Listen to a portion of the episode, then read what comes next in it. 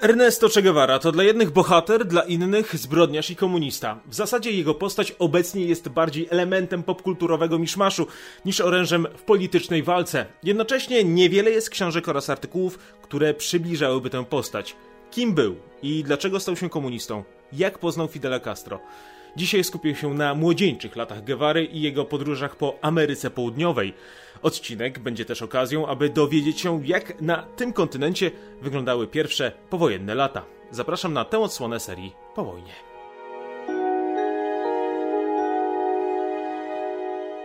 Ernesto Che Guevara urodził się 14 maja 1928 roku. Jego matka była absolwentką katolickiej szkoły w Buenos Aires. Pochodziła z zamożnej rodziny. Dziadek przyszłego rewolucjonisty był znanym profesorem prawa oraz parlamentarzystą. Ojciec Ernesta należał do klasy średniej. Argentyńczyk przyszedł na świat w Rosario, choć jego rodzice mieszkali w Misioné na północy Argentyny. Uciekli tam, ponieważ ich rodziny nie akceptowały tego, że są razem. Kupili ziemię i uprawiali słynną yerbę. Ernesto był ich pierwszym dzieckiem. Jego ojciec, prowadząc plantację, choć korzystał z niewolników, uważany był za dobrego zarządcę. Być może dlatego, że swoim podwładnym płacił za pracę gotówką. Kiedy Ernesto miał dwa lata, rodzina Guevara z powodów problemu z pieniędzmi musiała wyjechać do Buenos Aires. W tym czasie pogorszył się stan dwulatka, ponieważ lekarze zdiagnozowali u niego astmę. Z tą chorobą Ernesto będzie zmagał się do końca życia.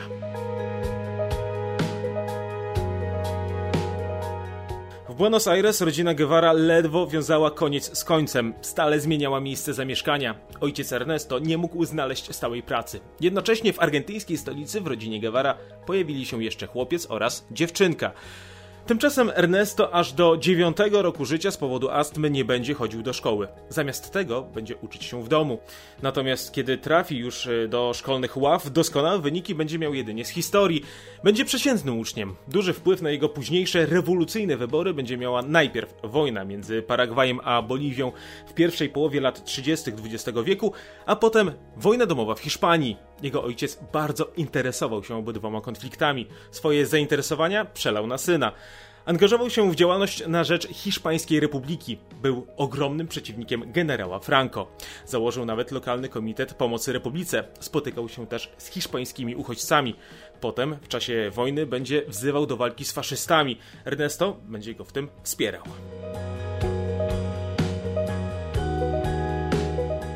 W czasie II wojny światowej Guevara przenieśli się do Kordoby. Ojciec Ernesta założył tam ze swoim przyjacielem firmę budowlaną. Dla Argentyny był to czas politycznej zawieruchy. W 1943 roku doszło do zamachu stanu, w wyniku którego władzę stracił proniemiecki prezydent Castilla.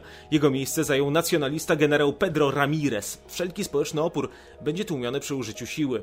Tymczasem z tylniego siedzenia rozwój sytuacji będzie obserwować niejaki Juan Domingo Perón, który zajmował stanowisko ministra pracy i spraw socjalnych. Perón będzie wykorzystywać klasę robotniczą do własnych politycznych celów, stając się jej przedstawicielem w rządzie. Zdobędzie popularność, dzięki czemu e, poza stanowiskiem szefa resortu pracy zostanie też ministrem wojny oraz wiceprezydentem. Jego pozycja stale będzie wzrastać. Tymczasem młodzieniec Ernesto nie angażował się politycznie. Z rozwagą obserwował rozwój sytuacji w kraju. Na pewno nie podobała mu się uległość argentyńskich władz wobec Stanów Zjednoczonych.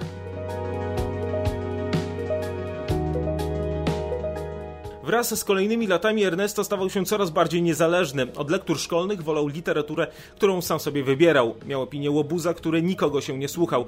Tuż po wojnie zainteresował się filozofią. Poza Freudem czytał też Niczego oraz Arystotelesa. Często cytował Marksa i Engelsa, a potem również i Lenina. Kiedy skończył 18 lat, prezydentem Argentyny został Perón. W tym czasie Guevara znalazł pracę w laboratorium urzędu zajmującego się budową dróg. Ojciec chciał, aby został inżynierem. Jego syn wybrał jednak inaczej. W 1947 roku złożył podanie na studia medyczne. Chciał wykonywać zawód, dzięki któremu faktycznie przysłuży się ludziom. Do wojska nie mógł iść ze względu na astmę. Na studiach chadzał własnymi ścieżkami. Uważany był za odludka, bardzo dużo czytał i podróżował. Choć uwielbiał Marksa, nie zapisał się do komunistycznej partii Argentyny, która w tym czasie była marginalną siłą polityczną w kraju. Co do Perona miał obojętny stosunek. Nie był ani za, ani przeciw.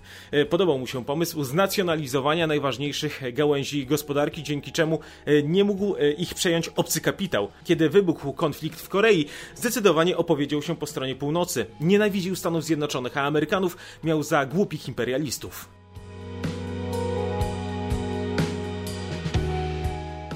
Ernesto uwielbiał podróże, co później będzie miało odzwierciedlenie w jego działalności politycznej.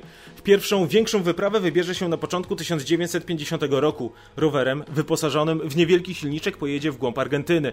To właśnie wtedy zacznie pisać swój słynny dziennik. Podczas podróży po kraju odkryje, że jego ojczyzna to kraj kontrastów. Zobaczy, jak bardzo różni się życie w wielkim mieście od tego, jak wygląda sytuacja na prowincji.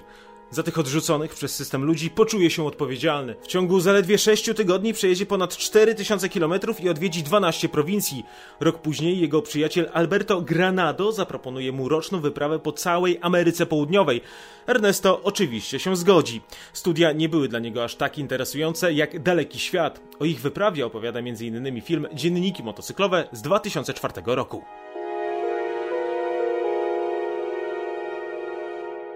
Ernesto i Albert poruszali się starym motocyklem marki Horton. Wyjazd z Argentyny opóźni się o miesiąc, ponieważ Ernesto z wysoką gorączką trafi do szpitala. Potem pojawiły się kolejne problemy. Zanim dotarli do Chile, nie mieli już pieniędzy. Spali gdzie popadło. Jedli to, co ofiarowali im ludzie. Aby dostać się na Wyspę Wielkanocną, zaczęli przedstawiać się jako lekarze. Przez przypadek dowiedzieli się, że znajduje się tam jedyna w Chile kolonia trendowatych. Jako lekarze specjaliści udzielili nawet wywiadów lokalnym mediom. Pomysł okazał się na tyle skuteczny, że Ernesto i Albert w drodze do celu byli witani w niewielkich miejscowościach jak bohaterowie. Za darmo dostawali jedzenie oraz nocleg. Na Wyspę Wielkanocną jednak nie dotarli, ponieważ, jak się później okazało w porcie, z którego wypływały tam statki, najbliższy rejs był dopiero za 6 miesięcy.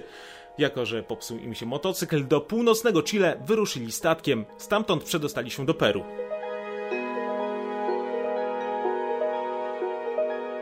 Podczas podróży Ernesto spotka amerykańskich turystów, których zdecydowanie nie polubi. Będzie w nich widział złodziejów bogactwa Ameryki Łacińskiej, ludzi aroganckich i nieczułych na los latynoskiej biedoty. To właśnie wtedy narosło w nim przekonanie, że świat musi się uwolnić od, e, jak to sam określał, jankeskich hajdan.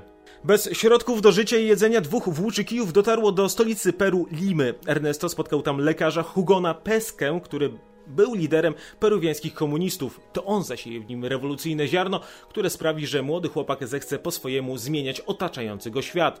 Zacznie myśleć o całym kontynencie południowoamerykańskim jako jednym dużym organizmie, który trzeba wyleczyć z imperializmu. Z Peru dwójka szalonych podróżników przedostanie się samolotem do Bogoty w Kolumbii.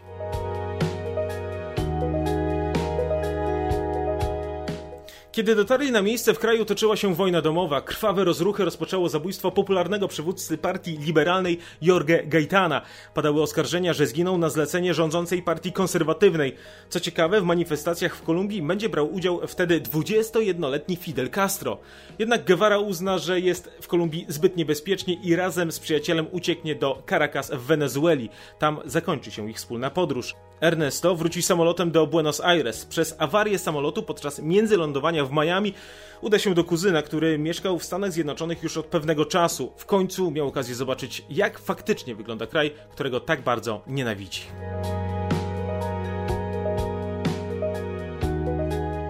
Po powrocie do domu Ernesto całkowicie oddał się nauce. W ciągu kilku miesięcy zdał wszystkie egzaminy i został lekarzem. Jednak nie myślał wtedy o otwarciu swojej własnej praktyki ani o pracy w szpitalu.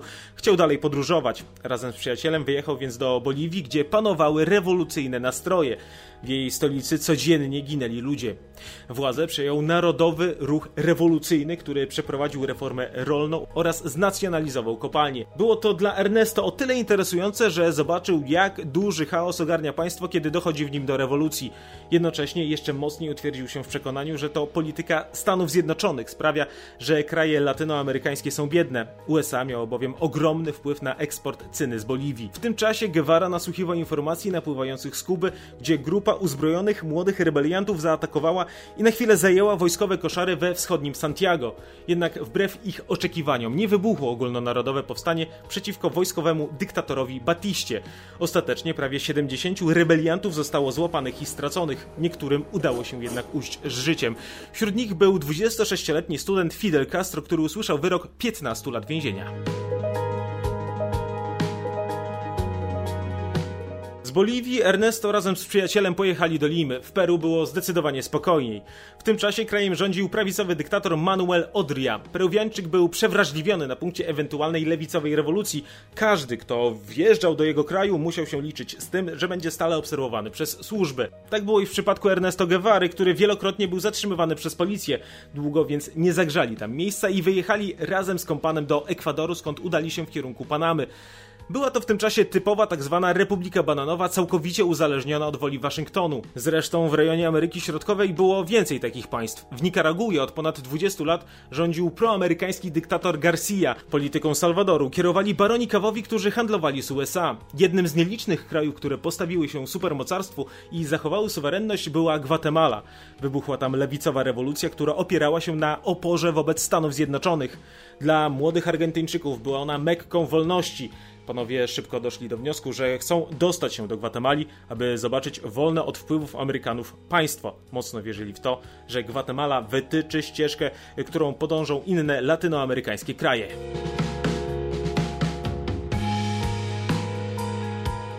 W drodze do celu odwiedzili m.in. Kostarykę oraz Nicaraguę. Na miejscu spotykali się z miejscowymi komunistami, którzy przekonywali ich, że Batista na Kubie to nikt inny jak morderca. Do Gwatemali wjechali przez Salwador. W tym czasie byli bankrutami. Do gwatemalskiej stolicy dotarli w Morze Narodzenie. W tym czasie krajem rządził generał Jacobo Arbenz.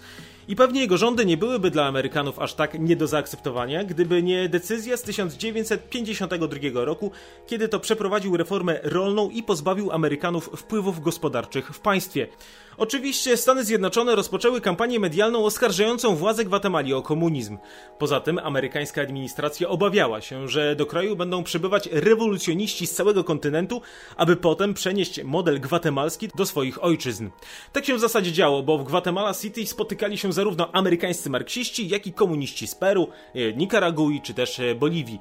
Ernesto Guevara to podobno tam określił swoją przyszłość jako przyszłego rewolucjonisty, człowieka, który odmieni los Ameryki Łacińskiej.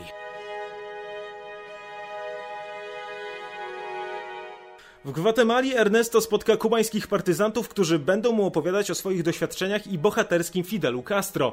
Argentyńczyk będzie w tym czasie dużo czytał, m.in. książki Mao Tse-tunga. Po ich lekturze uzna, że model chińskiej, a nie radzieckiej rewolucji dużo bardziej pasuje do specyfiki Ameryki Południowej. Tymczasem sytuacja Gwatemali w środowisku międzynarodowym stawała się coraz trudniejsza. W 1954 roku podczas konferencji Organizacji Państw Amerykańskich w Caracas Amerykanie przegłosowali uchwałę zapowiadającą zbrojną interwencję w państwach, którym zagraża komunizm. Oczywiście chodziło głównie o gwatemalski problem. W Nikaragui rozpoczęły się przygotowania do inwazji. Amerykanie szkolili gwatemalskich emigrantów, którzy w przyszłości mieli obalić reżim. Do decydujących zdarzeń doszło 17 maja 1954 roku, kiedy Amerykanie poinformowali świat, że do gwatemalskiego portu dotarła broń przekazana od Związku Radzieckiego. To zresztą było prawdą. W amerykańskich mediach oraz w całej Ameryce Środkowej CIA rozkręciło kampanię propagandową o komunistycznym zagrożeniu płynącym z Gwatemali, które może przenieść się na inne kraje. Choć Arbenz próbował się porozumieć, Stany Zjednoczone nie były tym zainteresowane. 16 czerwca 1954 roku amerykańscy najemnicy rozpoczęli naloty bombowe, natomiast od strony Hondurasu do Gwatemali wkroczyła tzw. Tak Armia Wyzwoleńcza. Ernesto był w samym centrum wydarzeń. Obserwował bomby spadające na gwatemalską stolicę. Dzięki wsparciu amerykańskich myśliwców powstańcy szybko zdobywali teren. Rada Bezpieczeństwa ONZ, szantażowana przez USA, nie podjęła żadnych działań rozjemczych. 27 czerwca generał Arbenz oddał władzę proamerykańskiemu Castillo Armasowi. Guevara był załamany. Jako komunista musiał szukać schronienia. Otrzymał je w argentyńskiej ambasadzie. Tymczasem w Gwatemali zaczął działać Narodowy Komitet Obrony przed Komunizmem. Każdy podejrzany o lewicowe sympatie mógł zostać zatrzymany przez służby porządkowe. Książki uznawane za wywrotowe były konfiskowane. Guevarze uda się uciec do Meksyku. Na miejscu w 1955 roku ponownie nawiąże kontakt z kubańskimi partyzantami. W tym czasie z więzienia dzięki amnestii wyszedł Fidel Castro. Batista chwilę wcześniej wygrał kolejne wybory prezydenckie i utrzymywał stałe kontakty ze stroną amerykańską. Raczej nie spodziewał się już e, ze strony Fidela Castro zagrożenia. Tymczasem jego proamerykańskość biła po oczach wielu Kubańczyków, dlatego Castro szybko zdobywał zwolenników. Jego organizacja, ruch 26 lipca, nawiązywała do daty ataku na koszary armii w Santiago de Cuba w 1953 roku. Ernesto zapragnął być częścią nowej rewolucji, szczególnie że w Meksyku. Spotkał brata Fidela Castro, Raula. Ten poznał go m.in. z przedstawicielem radzieckiego Ministerstwa Spraw Zagranicznych Nikołajem Leonowem.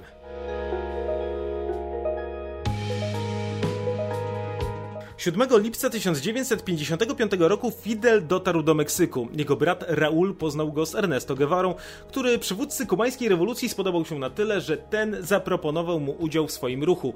Ernesto oczywiście się zgodził.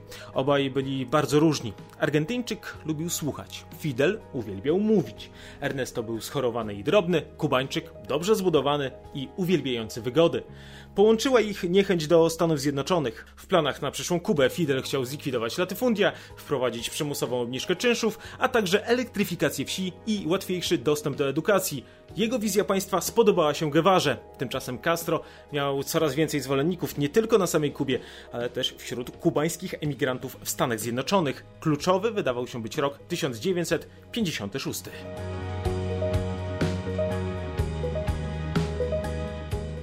Guevara zaczął przygotowywać się do przyszłej rewolucji. Uczył się pod okiem instruktorów strzeleckich zwerbowanych przez Castro. Karabiny i pistolety pochodziły od meksykańskich handlarzy bronią. Przyszli kubańscy partyzanci szkolili się na rancho oddalonym jakieś 50 km od Mexico City. Przygotowania powstrzymała meksykańska policja, która zatrzymała niemal wszystkich spiskowców, formalnie pod zarzutem złamania meksykańskiego prawa imigracyjnego. Guevara i Castro trafili do więzienia. Dzięki dobrym kontaktom z politykami w Meksyku, szczególnie z byłym prezydentem Lazaro Cardenesem, Fidel oraz Ernesto zostali wypuszczeni na wolność. Warunek był jeden. W ciągu dwóch tygodni musieli opuścić Meksyk. Oczywiście tego nie zrobili. Jeszcze przez trzy miesiące będą się ukrywać. Wznawione zostaną też przygotowania do inwazji. Za pieniądze przekazane prawdopodobnie, takie są domysły, przez CIA Fidel za 40 tysięcy dolarów kupił 11-metrowy jacht motorowy. Jak wyglądały dalsze losy Ernesto Che Guevara i Fidela Castro, o tym w kolejnych odcinkach serii Po wojnie. Ja tymczasem dziękuję za uwagę i zachęcam do subskrybowania kanału. Do usłyszenia.